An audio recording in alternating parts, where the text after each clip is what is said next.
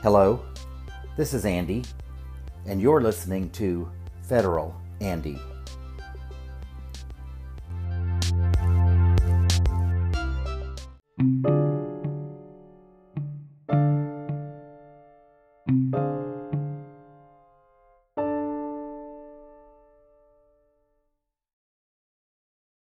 According to Oxford Languages, the definition of piecework, and that's P I E C E, piecework, is work paid for according to the amount produced. Do you think an industry that makes billions of dollars a year and spends over $373 million a year on lobbying to make sure that Congress gives them what they want? Do you think for one second that they're going to let a judge in one state prevent the sale of a drug that has been profitable for the pharmaceutical company? Now, it might be a different story if this particular drug had a history of issues, but it's safe. It's been on the market for over 20 years, 22 years, and very, very few side effects or complications. It pretty much does what it's supposed to do. The process that it creates is not pleasant but it's not long lasting and it's safe. When it's over, it's over. Do you think that the company that uh, makes this drug, the, the industry that profits from this type of a business plan, is going to allow a judge to step in in this manner and prohibit basically commerce from occurring? Probably not. Because if they allow this stand, this to stand, this one case, this one drug to be removed from the market, they know that other drugs could be on the chopping block as well. And that should be a lesson for all of us. When an entity takes something away from, let's just say, one of us or a group of us, there's another entity that's ready to take something else away down the road. It's not going to stop. Once government starts taking away our rights, once they start legislating what we can and cannot do when it comes to things uh, that should be our own private business, things like health care, who you love, who you choose to marry, what your children read, what entertainment venues you can take your children to. Once they start taking that stuff away, it isn't going to stop. And in this case, piecework for the pharmaceutical industry is a very important industry. And I don't think that they're going to allow anything to interfere with that going forward. If you're interested in details, stay tuned.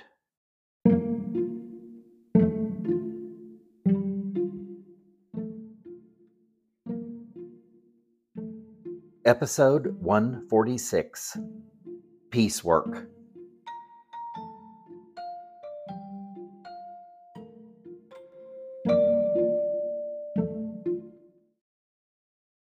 There's been a lot in the news lately about abortion. What's legal, where it's legal, how long you can be pregnant and still get a legal abortion can you cross state lines and go somewhere else into another state, for instance, to get an abortion if abortions are illegal at the particular point you're at in a pregnancy in your state. When the Supreme Court killed off Roe v. Wade last year, they created a mess. And I think that that was intentional on their part. They acted like this was a state's issue. They were going to allow the states to work it out. And immediately, states started working it out. Laws that were in effect that had been basically put on hold during the time Roe v. Wade was the law of the land immediately went right back into law. Other states had laws pre written and ready to go, and especially if the state was run by Republicans, it's amazingly fast how quickly they can get legislation enacted. Some states went about it haphazardly, it appears, not realizing that the laws they were passing were going to cause unintended consequences. Or are they really unintended? In some states, the laws are so confusing, doctors are afraid to provide women who need health care with the health care that they need. Something is very wrong with that. Something is very, very wrong with that. The Republicans have passed laws making absolutely no consideration whatsoever for the age of the woman who's pregnant. If she's 10 years old, well, by gosh, she's going to be a young mom. No consideration for rape victims in some states or victims of incest. I don't understand how anybody who professes to care about people and want to be in the public sector as a public servant working for the people, how can they possibly pass legislation that would force a 10 year old girl who was raped by a family member to have that baby. I, don't I don't understand it at all. So anyway, that is kind of what we've been living with since the Supreme Court stuck their big finger in the middle of everything. And now we have people that don't want to get pregnant because they're afraid if they have a problem, they can't get the medical care that they need. Women are laying on tables in emergency rooms, bleeding, and instead of getting the treatment that they need, the doctors are waiting for the hospital attorneys to tell them what they can and can't do. Really? As if healthcare in the United States of America wasn't already bad enough we now have to make it even worse for women. We have a barbaric healthcare system in the United States, one that is based on money. Those who have money get the care that they need, and those that don't, well, they, yeah, they're supposed to be taken care of. You show up in the emergency room, they have to take care of you but uh, with no insurance, and chances are, if you don't have insurance and don't have a doctor to go see, you probably don't have a lot of money. And those hospitals and those emergency room doctors still want to be paid, and they come after you. And uh, if you can scrape together enough money to file for bankruptcy, which isn't exactly inexpensive either, I did some research, and in the last few years, uh, one person uh, told me that it cost them $1,800 to file for bankruptcy. And yeah, medical debt, medical debt, and they had insurance. So we've got the best health care money can buy in this country. But right now, when it comes to abortions, it's a grab bag. And depending on where you live and at what point you find out you're pregnant and the determination of whoever is in charge of writing the laws and interpreting them as to whether or not the baby has a heartbeat or is it just a bundle of cells is it nerves making noise is it really a heart you know I, am really thankful i'm not a woman because this is something i know i'll never have to deal with but i have friends who are women and I have a great deal of love and admiration and respect for them. And I don't want them to go through it either. So it is a problem for men because we need to look after one another. That's kind of what our country was built on. We're supposed to kind of be in this together. Uh, and of course, there's a lot of powers right now that wanted to uh, divide us. But uh, anyway, that's what we've been dealing with for the last year or so. And we get to the point where you have people who don't know anything at all about medicine or medical care or uh, pharmaceuticals, chemicals, science, nor do they seem to care but they're writing laws or they're having people write laws for them. And that's kind of an important thought, folks, when you have politicians who have outside, like third parties writing their their uh, legislation for them. It's a big problem. So, when is a well, what is it? Uh, an embryo is it a person at conception? Scientifically, the definition of the embryonic stage is uh, that's the first stage of pregnancy and it lasts through week 10 and there are ways that you can that you can tell based on the development in most cases how far along a woman is in her pregnancy and then um, the fetal stage comes after the embryonic stage, which would be after week 10, so from week 11 on.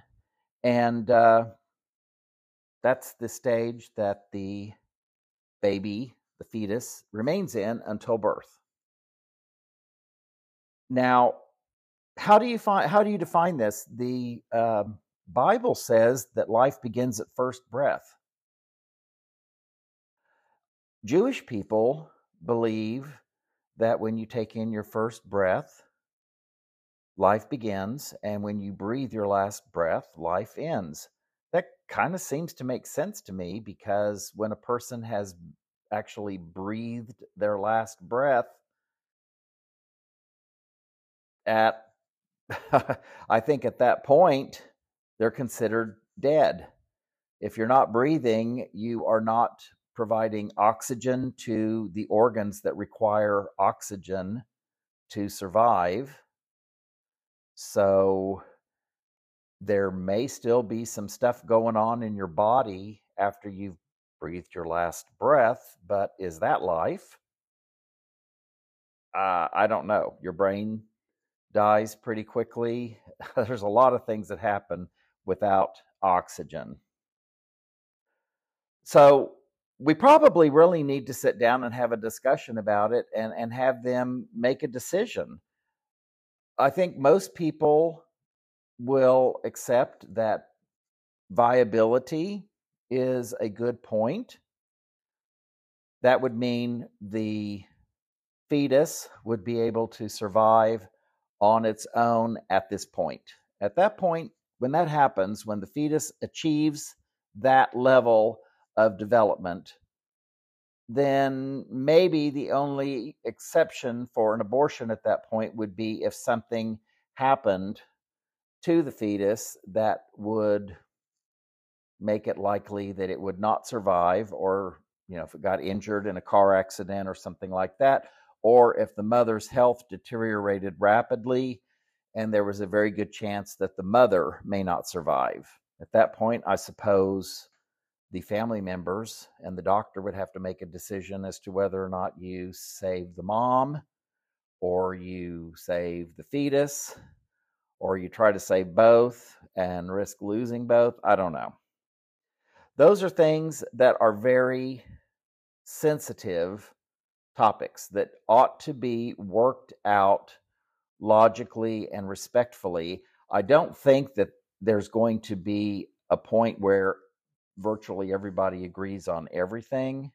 Some people are going to have to give in on a few things here and there.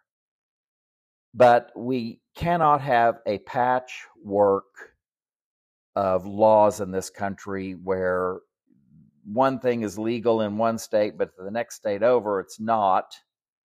And if you live in a state and you cannot get the medical care that you need or you want or you have to have, it may not just be a, a matter of wanting or needing it. You may really require it, but you can't cross the state line to leave your state because that's illegal. I mean, what are we doing here, folks? This is this is barbaric. I have heard stories of women who have been in the hospital, and the hospitals have basically said, We can't treat you, and they're bleeding. And the doctors basically say, Go home, and if you get to the point where you, you know, about to die, come back, and then maybe we can do something. You need to go home and bleed for another two days. And then at that point, you will have lost so much blood that chances are you're going to die. So then you can come back in and maybe we can do something then after our attorneys tell us, tell us it's okay. That is healthcare in America today, sponsored by the Republican Party. You know, there's a lot of things sponsored by the Republican Party. Gun violence is another thing that is sponsored by the Republican Party. And strangely enough, none of these things are actually assets to the American people. So, how do we proceed? The vast majority of abortions in the United States prior to Roe v. Wade being overturned and thrown in the trash by the Supreme Court, the conservative Supreme Court, which consists of a lot of people uh, that had stolen seats, by the way, and appointed by a, well, Ill- illegitimate president, in my opinion, because there's a lot of evidence that shows Donald Trump had help from foreign governments that are not allies in the 2016 election. It wasn't the 2020 election that was rigged, it was the 2016 election that was rigged. And we didn't hear about that because it benefited Trump. Anyway, so we have this law that, uh, well, it was decided by the Supreme Court back in 1973. Congress should have, after that happened, after Roe v. Wade was decided by the Supreme Court back in 73 that allowed women to have legal abortions in this country, Congress should have enacted legislation to codify that decision and made it the law of the land. But Congress never did that. As a matter of fact, there's a lot of things Congress ought to do that they don't do. We've got stupid laws on the books that date back to Civil War or before that are stupid.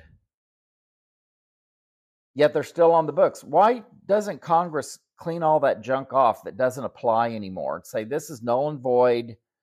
Bye bye, get rid of it. So it doesn't come back to haunt people when you've got some crazy person in Congress that decides, hey, this sounds like a good idea to me. Anyway, in the almost 50 years that Roe v. Wade was actually the law of the land, Congress never could find the time to codify it. Of course, they spend half of their time fundraising for their next campaign, which is a problem money is the root of all evil, and money is, I believe, what is the root of most of the problems that we have in this country. So, even with Roe v. Wade enacted or in place, most of the abortions, a little over 50%, were chemical abortions. Now, there's variances in those numbers, but it, it seems like over half of the abortions that occurred, even with Roe v. Wade, were chemical abortions. And these are chemicals that you take that uh, there's actually two pills that work together and they eh, force an abortion they cause an abortion to happen one of them is uh, mifepristone and i'm i'm probably not pronouncing that properly it's m-i-f-e-p-r-i-s-t-o-n-e mifepristone it's made by danco laboratories and it's also known as RU486. You might remember that. That's how they referred to it early on. That's that's how I remember it. And basically, it's a medication that is used in combination with misoprostol to bring about a medical abortion during pregnancy and manage early miscarriages. Some abortions are done because there's something wrong with the pregnancy. And I can't find the source for this, but I clearly remember reading this last year that several doctors that deal with uh, um, difficult pregnancies and, uh, you know, obstetricians and things like that said that a lot of women are pregnant and they don't even know it and they have an abortion through no fault of their own it just happens they don't even realize they've had an abortion. And the comment one of them made is if you want to put you know put your finger out and point at the entity that's responsible for the most abortions that entity would be god. Because a lot of abortions happen and women don't even know that they had an abortion that they lost a baby. They didn't even know they were pregnant. So anyway uh, but sometimes things happen and it becomes necessary to remove the embryo or the fetus or whatever. Sometimes it's just something doesn't work right. Maybe the mother is injured in a car accident or she fell or slipped or tripped or whatever and it injured the fetus or the embryo. Sometimes during doctor's visits, they will uh, do ultrasounds or whatever, and the doctor may notice that there's something not quite right. So they run tests and they can tell from the various tests that uh, yeah there's a problem here the baby doesn't have a head or half of the brain is missing it's not going to survive there's no lungs whatever and eh, you know there's th- that happens to people that want kids a lot of times they don't want an abortion they want to have a kid and then they find out after getting pregnant that they've got something horribly wrong. And in some states, they're now forcing the woman to carry that fetus to term until it's born, knowing full well that it's going to die immediately, or it's going to be born dead, or that it may live a few hours. And that's that. And I guess for some people, maybe it's worth it to them. But it seems to me uh, it just drags it out. I think they would be better off having an abortion and saying, kid, we're sorry you never got a chance to live and try again. Uh, it just seems cruel to make a woman carry around something for months knowing there's no way that it can possibly survive. So anyway, this um, this one this one drug, this mifepristone, is um, something that they that they're going after that they want it removed from the mar- from the market. and they're going about it in a kind of sneaky way, basically.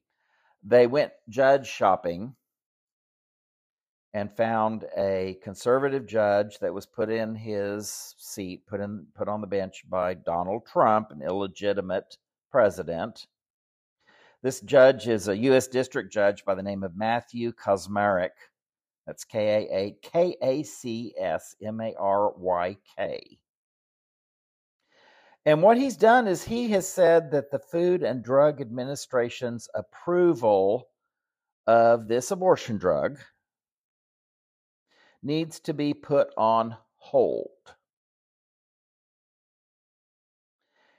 And he made this ruling last Friday, as you do on Fridays, and you want to release something that may not be noticed as much, you dump it on late Friday afternoon or early Friday evening when people are thinking about the weekend and they've got other things going on and they mm, might not notice. But the um, decision that this judge made was um, really unprecedented and was obviously based on ideological beliefs. The language and the reasoning in his decision was very close to the same arguments put forward by the anti abortion movement, almost as if like they mm, maybe helped write it, helped write the decision, maybe. I don't know. And um, the problem is that that came at the expense of scientific facts. So um, the ruling was a total of 67 pages, and it includes the use of politicized terminology uh, regarding fetal personhood. And this is one of those things where you have to decide when does life truly begin? And that's just something that uh, Congress and, and legislators are going to have to work out, and they're going to have to pass a bill. Somebody's going to have to make a decision at some point because the United States of America is not based on religious beliefs and because we are supposed to have a separation of church and state, I do not believe that anything that the Bible says necessarily should be a determining factor. Bottom line is if you're religious and you have an objection to abortions, don't have them. Don't have it. Nobody is going to tell you that you have to have an abortion you may have a doctor recommend it, but I don't think the doctor's going to force you unless, well, eh, they're probably they're going to tell you if you don't do this, your chances of getting very sick or possibly dying are very good. And at that point, it's the patient's choice. But I don't want anybody's religious beliefs being forced on me, and I certainly don't feel that I am entitled to force my beliefs, uh, religious beliefs, on anyone else. So I don't think that the religious factor needs to be considered on this. We need to look at science and what is best for the fetus or the embryo, the mom, the dad, all of that.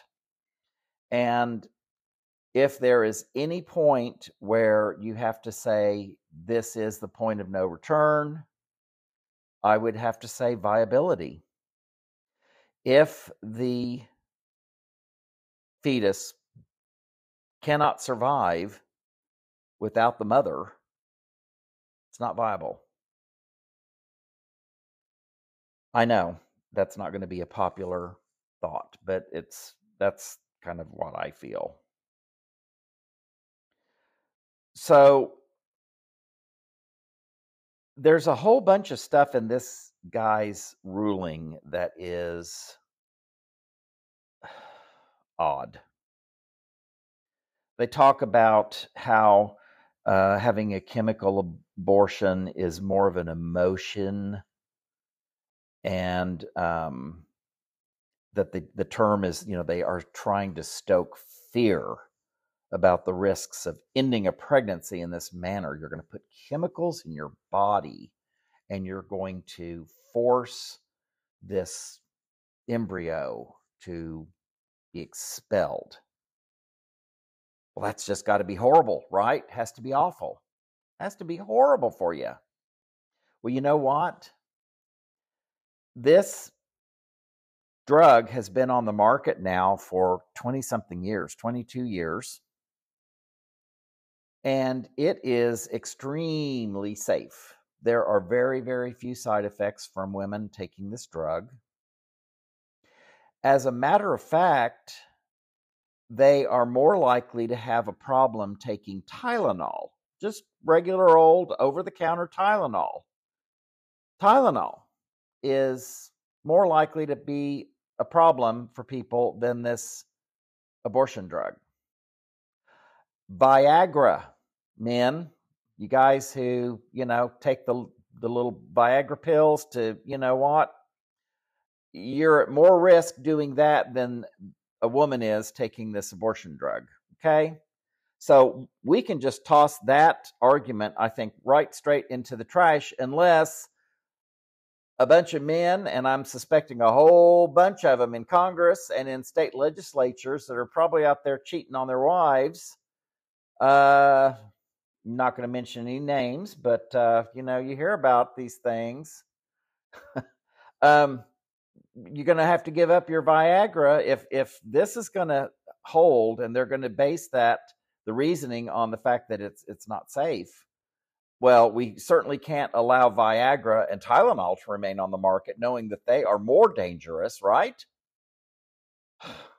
Of course, that's logical, and these people don't practice uh, operating their lives in logic land very often. They're usually in fantasy, conspiracy land, or in hypocrisy land, or do as I do, not as I say land, or do as I say, not as I do land. Sorry about that. Anyway, um, this. Uh, um, mifepristone was approved by the FDA in 2000. And it was approved under what they call regulatory provision subpart H. And that allows for the accelerated approval of certain drugs that studies have shown are very safe and effective for treating serious illnesses. And the provision was used not to necessarily fast track the drug's approval, according to the Kaiser Family Foundation, but it was rather to regulate who could dispense the pills and where. And at that time, mifepristone could only be given uh, to a patient uh, under the supervision of a qualified doctor. Now it's available. You can get it, you know, sent to you in the mail.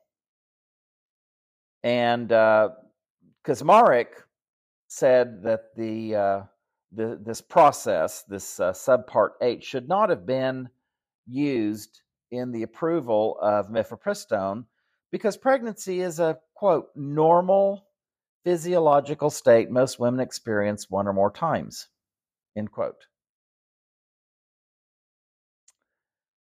And uh, so um, anyway, um, according to the Alliance Defending Freedom, which represents the plaintiffs in this, uh, they said, "quote Pregnancy is not an illness, and chemical abortion drugs don't provide a therapeutic benefit. The FDA never had the authority to approve these hazardous drugs." and uh, that was uh, that com- that's end quote, and that was Erik Baptist, who's the senior counsel for this alliance defending freedom. So, if uh, this is a hazardous drug, I hope that Erik Baptist is not taking Viagra, because boy, girl, you in danger. Quote Whoopi Goldberg. Well, Whoopi Goldberg's character in was it Ghost? I think was the name of that movie. Um, so who knows? Anyway, this this ruling was released last Friday with a notation or with a stipulation that it would not go into effect immediately. And um, it's going to, I think it was 10 days or something like that before it would go into effect, which would allow uh, the Justice Department um, or whoever to uh, respond, and it would uh, give a higher court a chance to look at it and give them a chance to intervene if they deem it necessary. The uh, Justice Department did file um, to an appeals court yesterday or on Monday. Yeah, Monday to uh, to block this. So we'll see how that works out.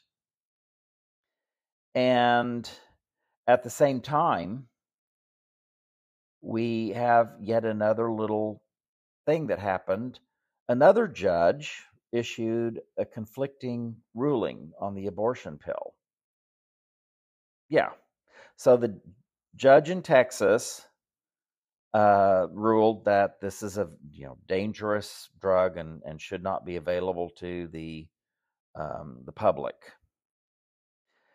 And at about the same time that this conservative judge in Texas released his ruling, a judge up in Washington state actually ruled in a completely different lawsuit brought by liberal states uh, that the uh, the rule said that the FDA was not to do anything that might affect the availability of mifepristone in the states that were suing in this other lawsuit.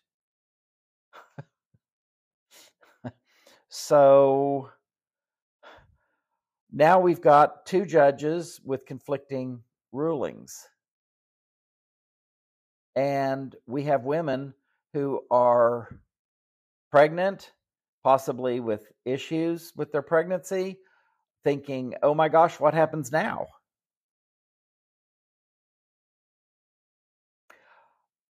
Who knows for sure, but I'll tell you what I think may happen.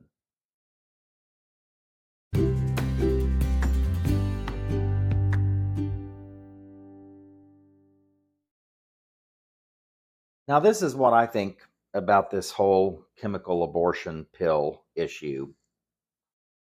I looked up the statistics, and for looks like uh, 2020 is the last year that they have information available, or at least that's the last I could find. Uh, pills accounted for 54% of all U.S. abortions. So, over half of all U.S. abortions are achieved by taking these pills, which are apparently historically very safe. So we actually have scientific evidence to prove that they are not hazardous drugs. And this mifepristone or mifepristol, mifepristone, sorry, has to be taken in combination with a, another drug. Now I looked to see uh, what this mifepristone sold, uh, what the cost was, and I saw one source that listed two hundred and ninety-one dollars, but it said it was for three tablets. The way that this works is you start off by taking a mifepristone on the first day, and then within like another day or two, you're supposed to take two of the other pills, it's not just pop it in your mouth and go out to the disco that night. Okay. You can start to have issues with um, um, these drugs also. Uh, you can start to have uh, bleeding and things like that. So um, says that uh, it can take two to four weeks. Um, uh, with you could have cramping for, for about two to four for about two to four weeks after you take it. The medicine will cause you to bleed. So um, it's actually an issue if you have no bleeding or little vaginal bleeding after you took the medicine. So you have to go back and see your doctor. So it's a process and it's painful and you're going to be uncomfortable and it's not uh, it it's it's amazing to me how so many people think oh you know abortion is just that way you can just go out and and you know practice unsafe sex be a slut whatever and then if you get pregnant you just go pop these pills or go in and have surgery and you're back in business and it's just not like that but they want people to think it is and i'm going to guess that most of the people that they're trying to convince that that's how it all works are probably men because women who have been through the procedure or women that have given birth know that that's not the way it is. So it's a process. But we've got a judge in one state who has made a ruling based on facts that are not part of science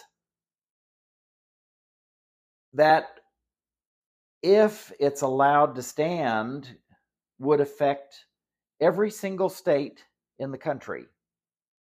And you may wonder how is it that a judge down in Texas can tell people in Washington or Michigan or California or wherever you can't have access to this drug, even though it's been on the market for 22 years even though it has an extremely good safety record, better than Tylenol, better than Viagra, you cannot take this drug.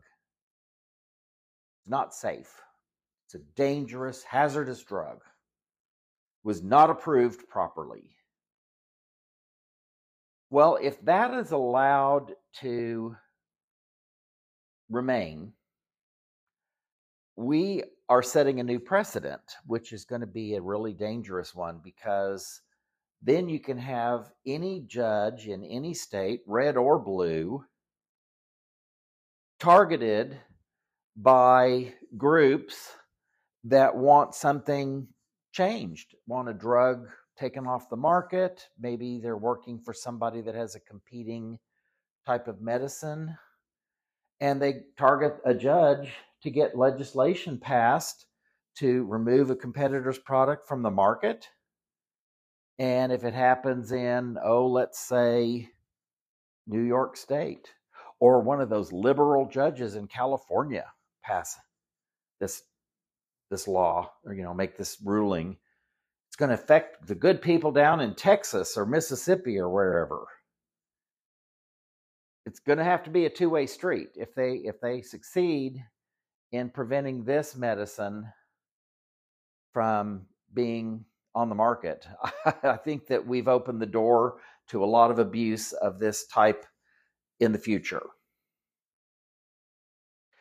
And here's the thing do you think that the pharmaceutical industry is going to stand for this? No, they will not. And I can almost guarantee that.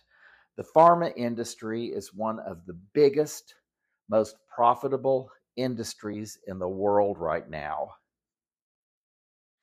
And they make a lot of money on these drugs. And they are not going to want politicians to start allowing this kind of stuff to stand. Let me just give you some figures. This is for 2022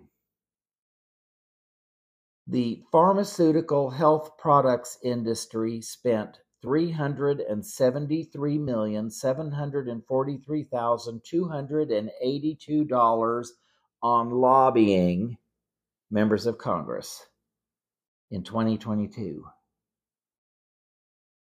Did you catch that? this is according to opensecrets.org. For the year 2022, lobbyists spent $373,743,282 on members of Congress. Or I guess it's actually, this would be the amount of money that the industry is spending on lobbying. So that would include part of the, that cut would go to the lobbyists themselves. Number of clients is 595 and the number of lobbyists is 1,840. And of that 1,840, do you know how many of them are former government employees? 64.35%. Over half of them are former government employees. You've heard about that uh, that whole thing uh, about the revolving door. You know, that's a common practice where government employees, whether you're a member of a congressperson's staff or you're uh, some kind of a regulator or maybe even a former member of Congress, you leave and you take a job with a lobbying firm or with a private sector organization, think tank, one of those things that uh, well, they used to oversee and do business with in the past when they worked for the government. How convenient is that? Yeah. And then there are some that go the other direction also. Uh, they go from the private sector to positions in government, and those are called reverse revolvers sometimes. But do you think an industry that is spending 373, almost 374 million dollars a year is going to allow some little two bit judge in Texas to start messing up their business plan? I don't think so. I don't think so at all. And we've already heard that there are some Republicans that are currently in Congress have kind of said, uh, well, you know, maybe the FDA should just ignore this. If it if it goes through, maybe the FDA should just ignore this. Do you think that that person in Congress is saying that out of love for the women who are their constituents? Probably not. They're a Republican. Chances are they really don't care about their constituents. At least it doesn't seem to me like most of them care. The, their limit of concern for their constituents is how much money can I get from them when I'm campaigning? Will they vote for me and will they show up for my rallies if I'm if I'm running in a primary? That's about it. The rest of the time they don't answer your phone calls or if they do, it's a staffer and they act like they could care less. Sometimes they just let you take a message, just you know just leave a message on their answering machine you assume that somebody's listening to it at some point maybe you get a form letter in the mail they're good with form letters where they just type in your name and it gets sent to you and they're very concerned and they really appreciate your time to call them or write to them but at this point they'll have to take it under advisement or they're not sure what they're going to do yet or they just can completely disagree, whatever. They don't really care. They don't really care because money talks and they're getting all of this money from the pharmaceutical industry. So if you look at the individuals who are spending money, the Pharmaceutical Research and Manufacturers of America, $29,226,000. Pfizer, $14,820,000. They can afford that, all those COVID 19 vaccines that the government bought. Biotechnology Innovation Organization, $13,250,000. Roche Holdings, 10,871,000. Uh, Amgen, Amgen, uh, 10 million, 140,000 and on and on and on. You've, and it's, you know, Merck and Company, AbbVie, Gilead Sciences, Johnson and Johnson, Eli Lilly, Bayer AG, you know, the company that makes um, bug killer and aspirin. That's a good combination. Uh, they specialize in both. Anyway, um, yeah, Abbott Labs. So there's a lot of money, and I don't think that the politicians are going to allow this to to stand. I really don't. Because it's going to make their lobbyists unhappy because the industry is going to be unhappy. But you know, if it does end up standing, could this be applied to other things? Like, uh, what about the gun laws? Could uh, the folks who are proponents for safer gun laws write some legislation based on uh, whatever they can possibly find? Find a judge somewhere that's sympathetic to their cause and file it with that judge. Do you think that uh, the right wingers, do you think that the uh, folks who uh, believe that everybody has a right to carry around whatever the heck they want to, whenever they want to, wherever they want to, do you think that they would be okay with that? Probably not. But you know, you start opening the door to this stuff and it doesn't stop there. And that's why all Americans need to be very concerned about what's going on in Congress right now, because right now they may be coming after women, which they certainly are. They're taking rights away from women, which how often has our government taken rights away from people? Mm, not very often. but do you think they're going to stop? You know, they said, oh, this is. Uh, not a national ban on abortion when uh, Roe v. Wade was tossed in the trash by the Supreme Court. They said this will be a state's issue now. We'll let the states deal with it. And now here they are, not even a year later, trying to make abortions illegal, coast to coast in every state.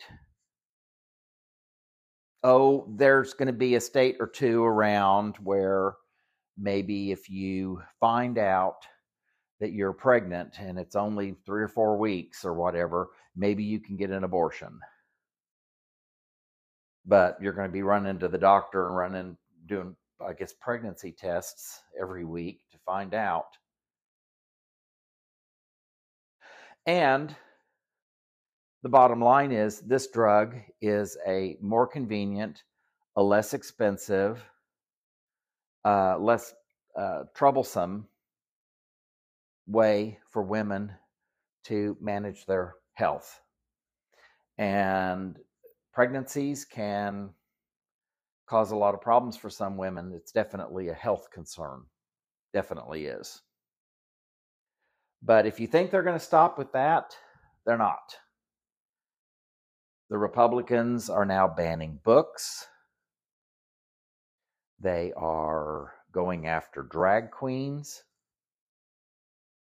They're going after peaceful protests are now apparently illegal in Florida, at least according to Governor DeSantis, they are.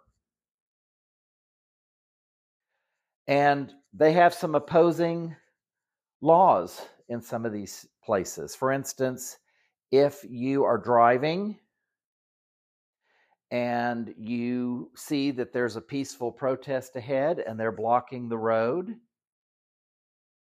and you pull up and you feel threatened by these protesters, they look at you, they start heading for your car, and you live in a state where open carry is legal, and some of them have guns. And how in the heck do you know if they're a good guy or a bad guy? But they're protesting, so they must be bad guys. So, you know what you can do? Just step on the gas and run them down because it's legal in some states to do that. It's legal. and Oops. At the same time, if you are participating in a peaceful protest in an open carry state and you have your gun with you and you happen to be out in the street or trying to cross, but it's a big crowd and people are moving slow and all of that, and this car's approaching you, and the guy driving the car or the gal driving the car is looking at you, you know, uh, got a frown on their face like they're not very happy. Maybe they've got a Make America Great Again hat on. And you hear them rev the engine and step on the gas and they start heading for you. You know what? It's legal for you to stand your ground at that point and shoot them. Pull your gun out and shoot them dead. And then a second later, they're going to ram you with their car and either kill you or put you in the hospital. If you're a good shot, they're already dead. They may take out a few others. Isn't that great? Isn't America great? That must be what they're talking about when they say, make America great again. Make it legal to kill.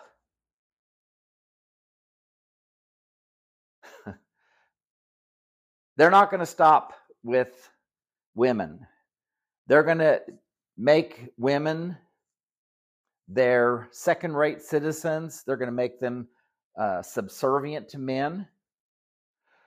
They're going to do what they can with the abortion stuff. And then you know what they're going to go after?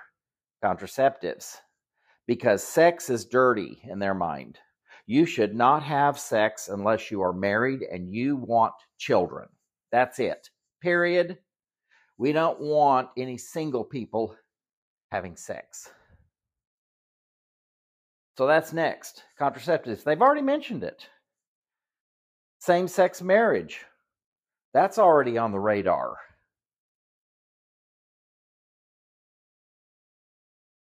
Because, well, the Bible says it's a sin.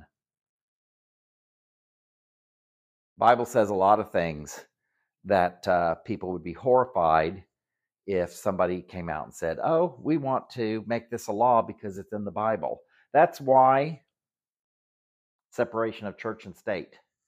We need to stick with that and when these people come at you saying they've got a religious objection to something or it's offending their religion, well, tell them then don't do it.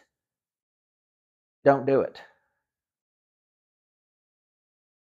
You know, if you have a bakery and a gay couple comes in and they want you to make them a cake or something, if you're open to the public, you ought to serve the public. If you don't want to do that, go find something else to do or just shut up and make them the dang cake.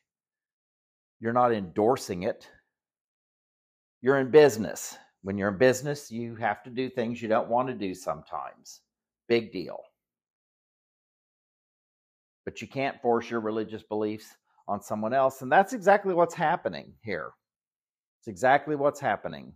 We are letting religion guide our governing laws. And when that happens, the country becomes a mess. Anyway, that's my two cents. Probably not even worth two cents, probably more like maybe a half a cent. But they don't have a half a cent, so it's at least a penny. I do appreciate your time as always. And I hope that you have a good afternoon and a good evening. Unless you have other plans, my next scheduled podcast may be on Thursday. I'm not sure I'm going to be able to get one get one finished in time to get it out and syndicate it or whatever the heck it is they do with them once you tell them to publish it. And uh, they're very slow to do mine. Some of them are. Some of them get it right away. Others, it seems like it takes them a while. Anyway, so don't be worried. Uh, look for something on Thursday afternoon or Thursday evening, probably. But who knows? I may surprise you and pop one out. Before then, if you uh, subscribe, you will get notified as soon as uh, it's available. And I hope you take care, and I hope that uh, nothing major happens that causes anybody to have to come up and pop out with another podcast. You know, uh, we've already had a shooting today at the bank in Louisville, Kentucky. Um, is one a day enough? Can we can we say okay, we're safe for the rest of the day? No, no, probably not. Unfortunately, probably not.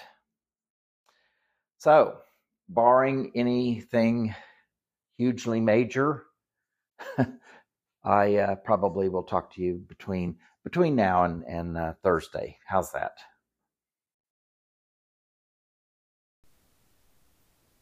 Thank you for listening.